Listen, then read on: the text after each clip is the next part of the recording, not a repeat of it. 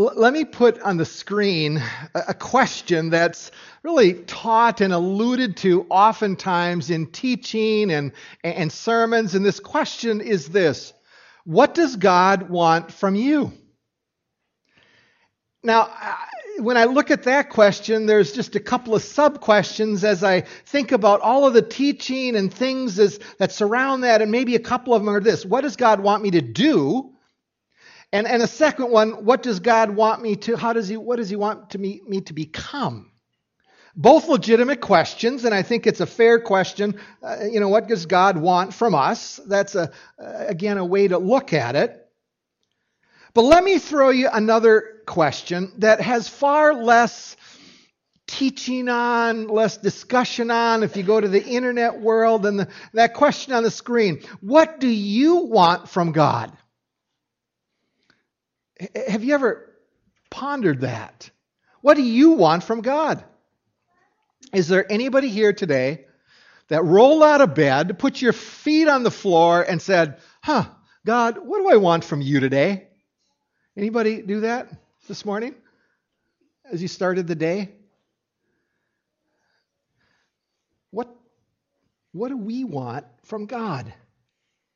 Now, there's a view of God here that I want to weave that question into. And it really is, I would argue, it's a smaller view of God. It's not necessarily inaccurate. And if you follow along in the outline there in the uh, bulletin notes, I said it this way We wanted God to be our personal repairman. Now, you got to hear me. This view is not illegitimate in a sense, and technically it's not wrong. But it's a view of God that I suspect that many of us have adopted at least for periods of time in our walk with Christ. And I want to put a picture on the screen what this represents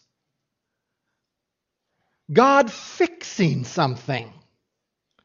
See, if you own a house like Dan and I own a house, from time to time you end up calling a repairman, don't we? The stove doesn't light, or the washing machine doesn't fill in with water, and we can't fix it ourselves, or the refrigerator, all of a sudden you wake up and it's warm, and the, or the freezer is melting.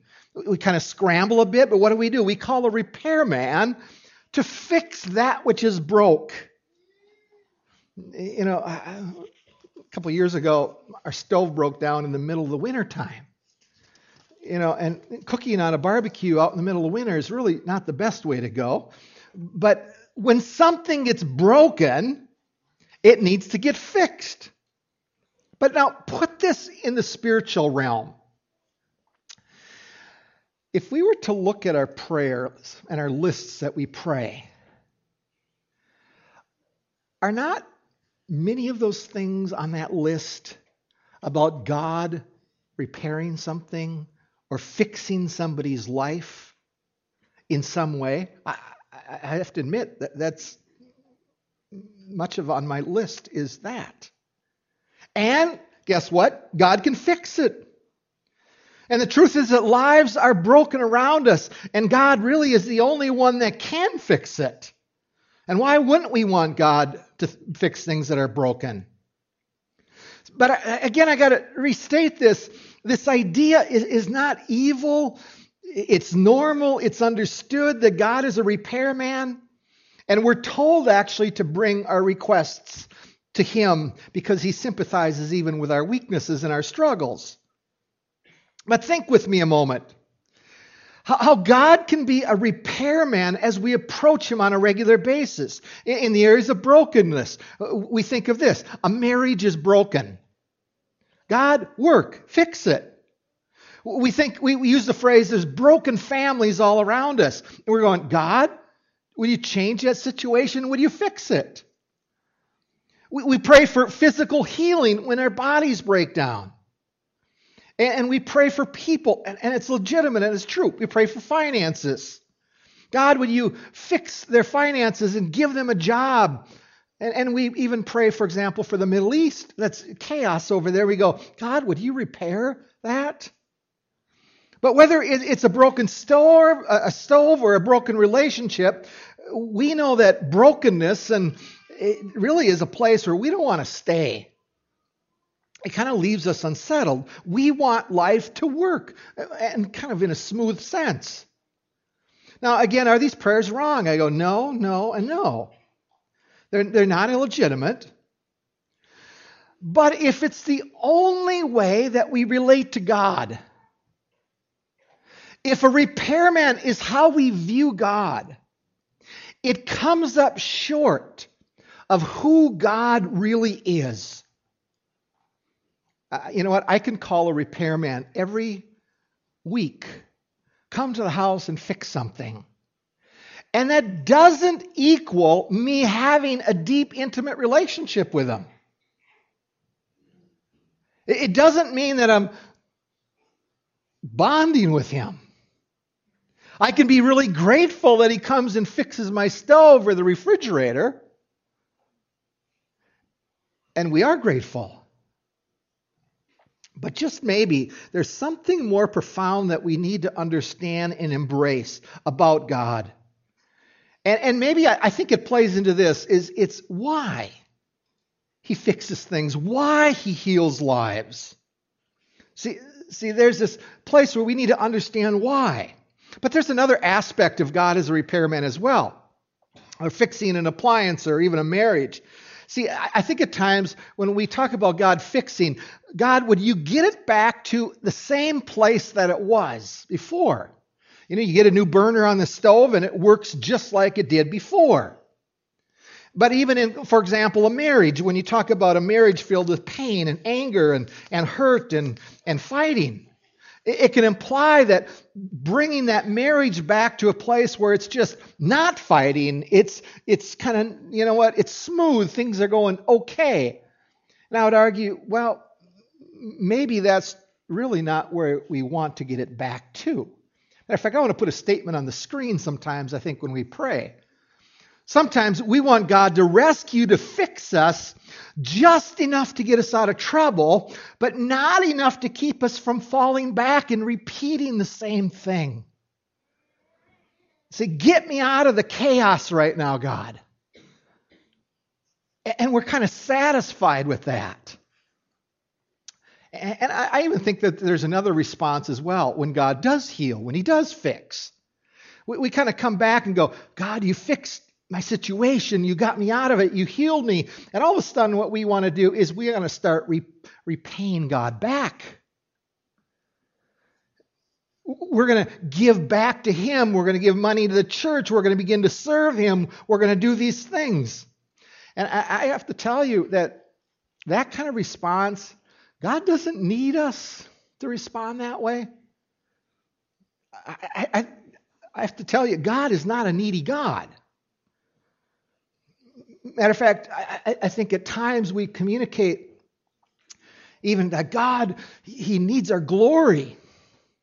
And I'm here to tell you that He doesn't need anything from us. He doesn't need us to give Him glory. He's got enough glory within that Godhead that's going on right now.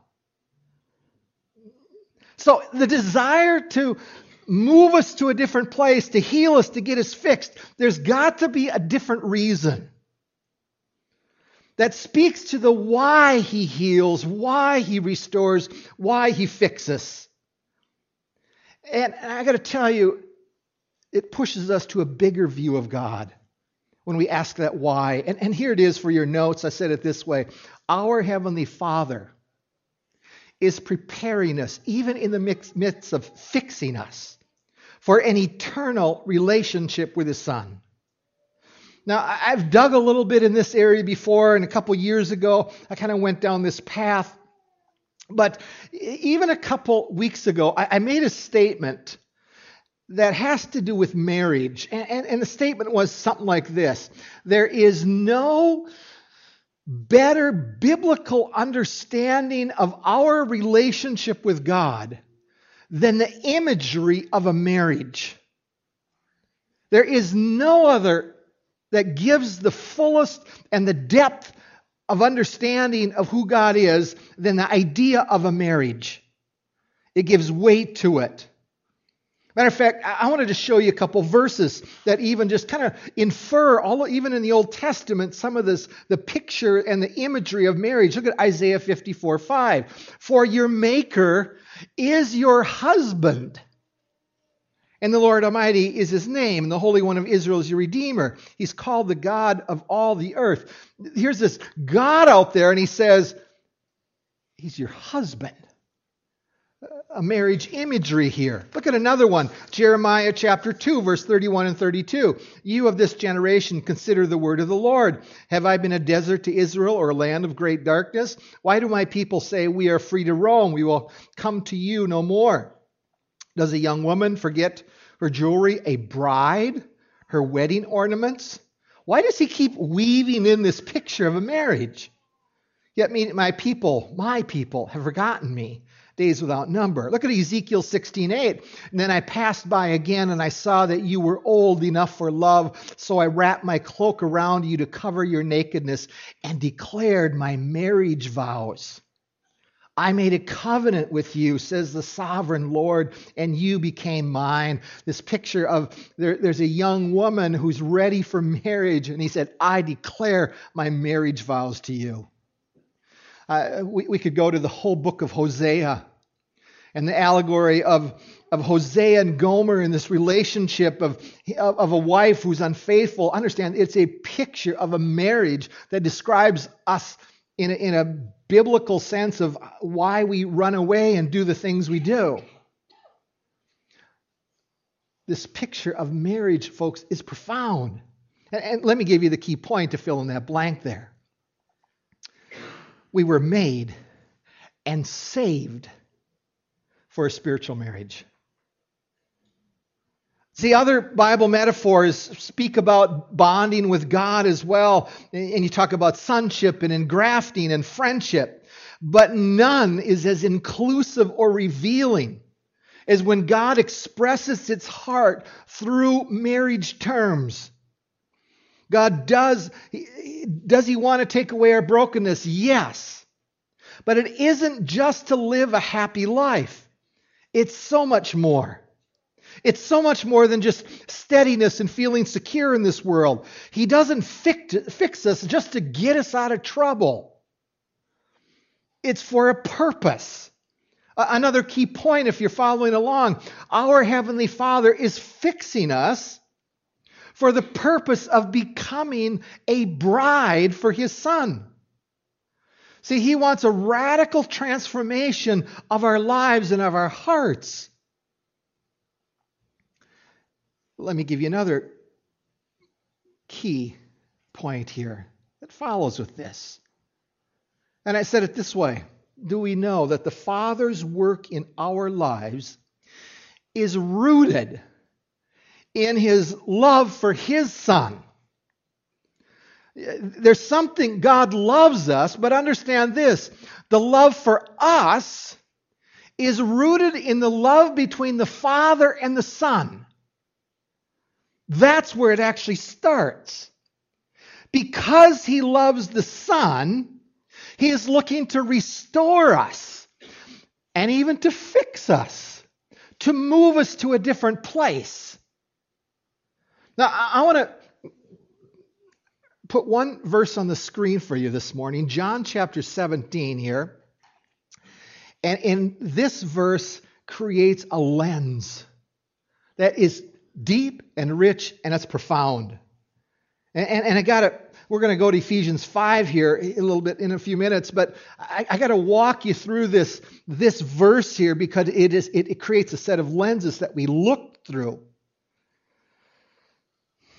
And as we look at this, uh, here's my, where I'm convinced is that when we discover this verse and what it means, this is what should drive us to discipleship. It should drive us to worship and to serve Him. It should be the motivation for loving our neighbor. It should be the motivation for loving God.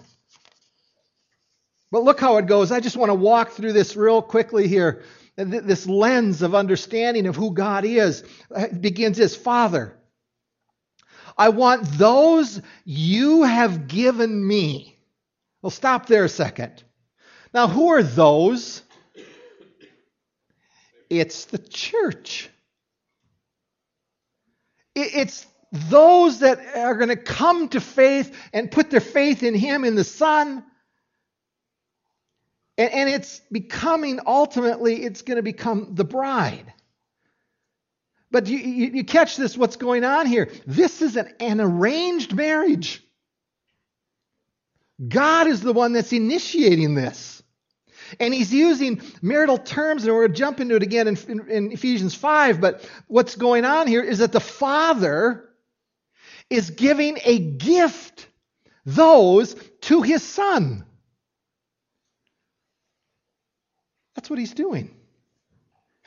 He's giving a bride to his Son. But let me keep going in this verse. To be with me, a relationship where I am, and to see my glory, the glory that you have given me. See, the relationship between the Father is not a passive relationship. There's deep interaction here, and the Father even glorifies His Son. Uh, it's one of the reasons why, folks, we can't ever glorify Him and fulfill anything of substance. There's enough glory that goes around there between the Father and the Son. But we need to answer see, why does the Father give a gift to his Son, those which is the church and the bride of Christ? And look at the phrase there because you loved me before the creation of the world. Now, just stop there a second. We got to catch what that means. That the church, those as the bride of Christ, were in the thoughts of the Father before the earth was even spinning on its axis. Did you catch what was going on? For eternity, somewhere in eternity, before the world was created, there was a love between the Father and the Son, and the Father wants to give the Son a gift, and he goes, I am going to give my Son a bride. That was going on even before the world was created because I love my son so much. Because of the Father's love. See, we were thought of, we were planned, we were a gift because the Father loved his Son. That is why we can say that the Father's transforming work in our lives is rooted in the love for His Son. He's changing us because He loves His Son.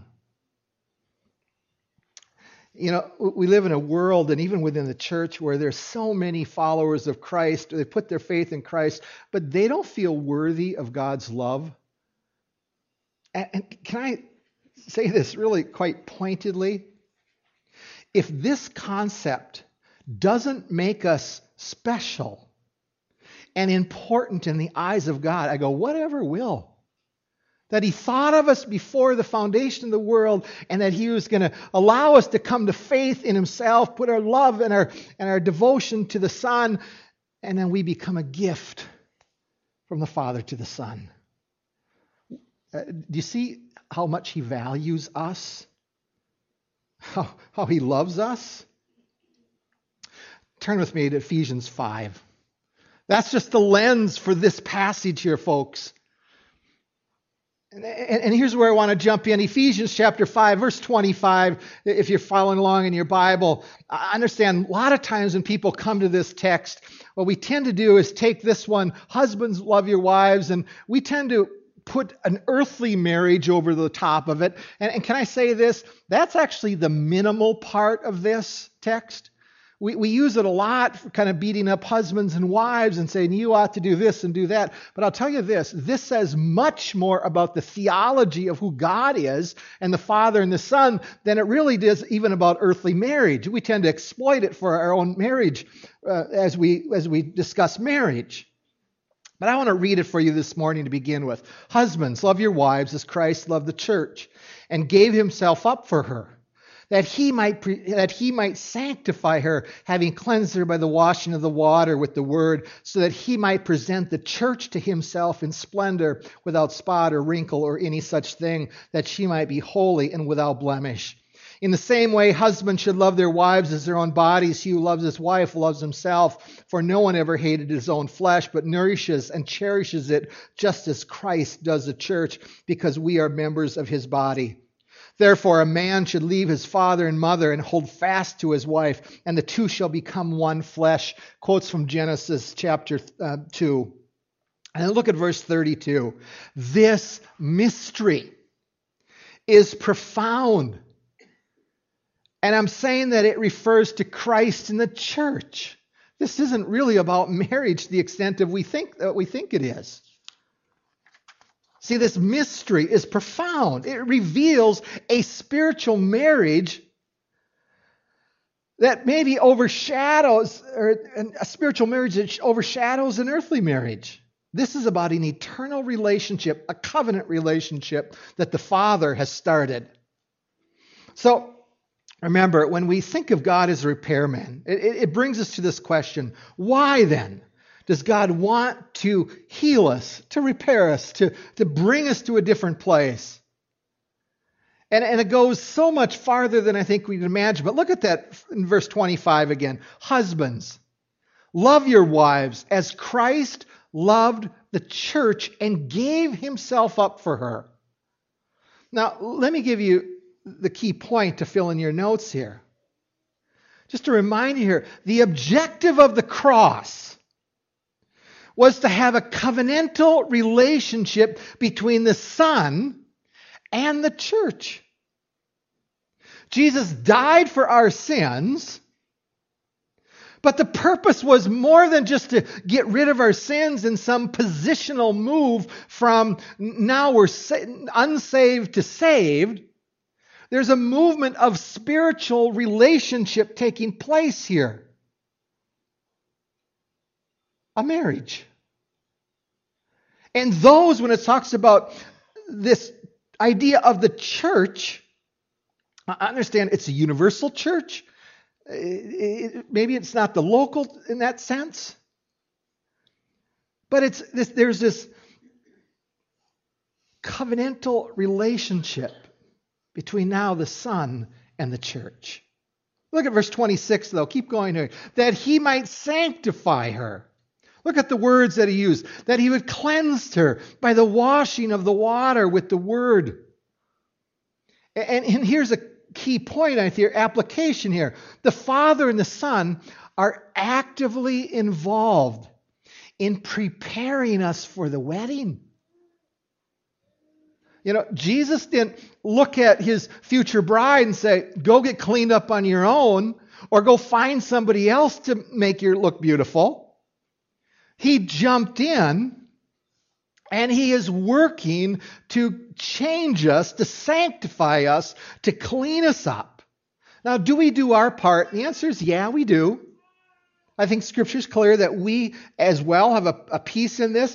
But remember, when Jesus left, he sent the Holy Spirit to work within us. Why? To protect us, to keep us, to steer us back, to get us ready for something that goes beyond this earth. It's for the future. And because we're, in one sense, we're in this engagement period right now, God looks at this setting and goes, I want to get you ready for my son. And remember, a couple of weeks ago, we talked about the jealousy of God. He said, Don't give your love to the world. Why? Because he wants to get us ready for the son, for this, this picture of Mary just going to go into eternity. So he changes us, he cleans us up. Let's keep going. Look at 27. So that, why does he clean us up?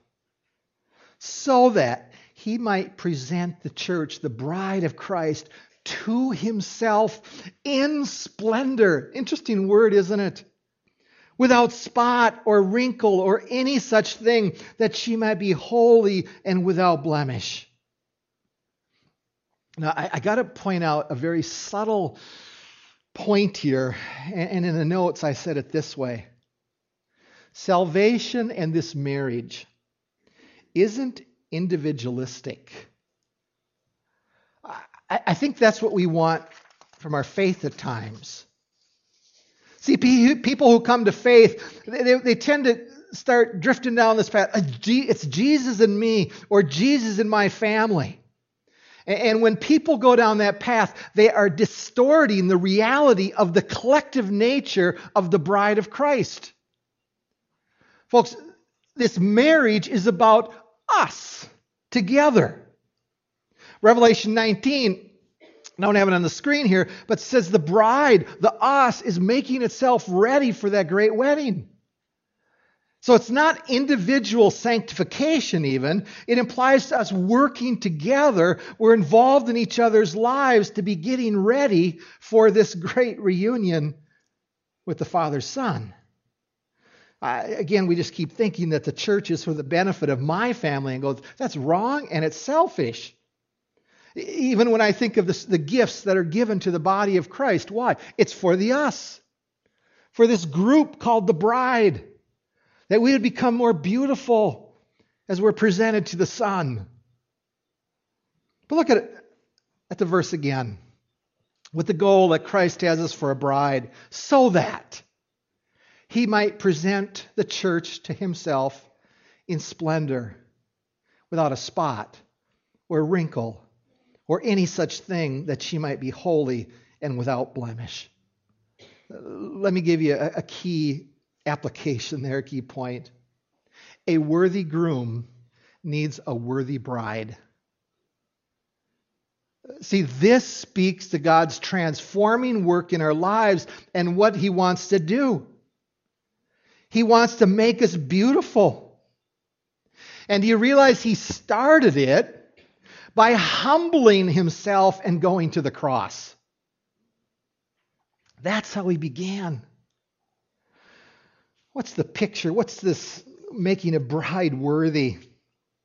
I, I, as I was studying this week, one of the thoughts came back to the worst chores I ever had to do on the farm. I grew up on a farm, and occasionally, we didn't have it all the time, but occasionally we had pigs.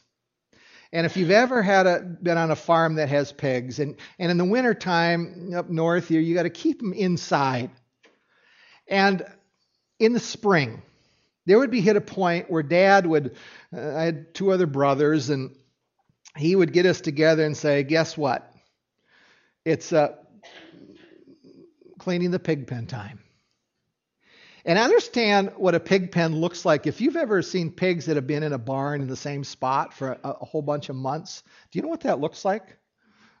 Some of you know, you've grown up on a farm. There's about six, eight inches or more of manure that's just thick and squishy. And what, what we had to do is we'd take a couple wheelbarrows, and two of us would basically uh, we'd, we'd be throwing the manure in the wheelbarrows, and then one would be wheeling it out. But do you know what would happen in that process? There was splattering, and manure would get on our clothes, on our arms, on our face. And, and when we get done, we'd run into the house, and our laundry was down in the basement, so we'd run down there. You'd get the clothes off, and my mom would throw them in the laundry as quick as possible so it wouldn't smell up the laundry room. But put that picture really in one sense of what Christ is doing. We have all these clothes that are stinky, they're dirty, and do you know what Jesus did at the cross? He came and said this Would you take off your clothes? And I'm going to take off my garment, and would you put this on? And he takes our clothes on and he puts them on. He took our sin and he put it on himself. Why? To make us clean and beautiful. See, folks, we have an unselfish God. And we were ugly and we look like we lived in a dump, and he comes and he pursues us, and, and he takes a towel and he begins to clean us up. And he doesn't tell somebody else to go do it. He actually does it and begins to wash us, and he because he, he wants to have a bride that's worthwhile worthy. And the Father works to be, create a bride who's worthy of his Son. There's a kind of a phrase out there. I don't know, it's pretty recent, but some of you might know the phrase. We look at marriages and go, they look at a guy and go, you know what, you married up. You know what that phrase means? If you know that, is that this woman that you married might be a little above you, okay? But think of it this way Jesus doesn't want to marry down. So what does he do? He changes the bride. He works in the bride. And the Father and the Spirit works in the bride that we would become worthy of the Son. He changes us. And yet we stop and we ponder and go, you know what, there really wasn't anything all that beautiful in us to really to be attracted. You know, we weren't the good looking woman as the bride of Christ. But he looks at us and he goes, I'm going to love you anyway. Uh, it's the book of Hosea in that picture. But why did he do this? Why did God work? Because he was taking this bride, us as the bride, and he's going, I'm going to make you worthy as a gift to my son. And he cleanses the church, his bride. So it's not only looking to restore, but it's a complete makeover. So that me, we would be able to dwell with him forever as a spotless bride, dead unto sin and living in a relationship with Him. But let me throw a question at you. Are you hindering Jesus in making you beautiful? Are there things in your life right now where you're working against the Holy Spirit and He wants to change you and transform you? Are you resisting it in some way? That's between you and the Holy Spirit. But let me throw out another piece to this. If you're going through a hard time right now, can I tell you that God wants to use it? Not only to fix the pain, to get you out of it, he actually wants to transform you in that pain to make you become more beautiful for Himself and for the Father. That the purpose of suffering at times in pain and hardship is that we would begin to turn and give up and allow Him to change us profoundly. And, and that's why he keeps inviting us into this relationship to come close to him. Because as we come close to him, he changes us from the inside out. It's not about effort. The Spirit works within us. But let me end with this. I want to put a picture on the screen here. Here's the repairman. And here's a picture of a, of a bride and a groom. And the question would be do you relate to God, to the Son, more as the one on the left there, the, the repairman? Or do you see yourself as part of the bride of Christ that God is wanting to do something so that He's wanting you to walk down that aisle with beauty and he walked is going to walk into this marriage as it, revelation 19 talks about there's going to be this huge wedding where we will start eternity at that point and we're going to move into this relationship that is so beyond what we can imagine right now. And as we get into there into that relationship catch this is that we're never going to get bored with it. It's going to get better and better and better. And we all of a sudden there's this deep love that the Son is going to be given us and the Father, and He brings the Father actually brings us into the relationship between Himself and His Son. And it's going to be absolutely profound. See, He didn't just save us because we're dirty and we didn't, and some judicial change of going, now I'm, you know, He saved me. Thank you. No, He's looking to make us and get us ready for something special and profound. And the question then comes back as you look at the Son and the Father. It's just is a fix it person? That I only relate to him based on my needs?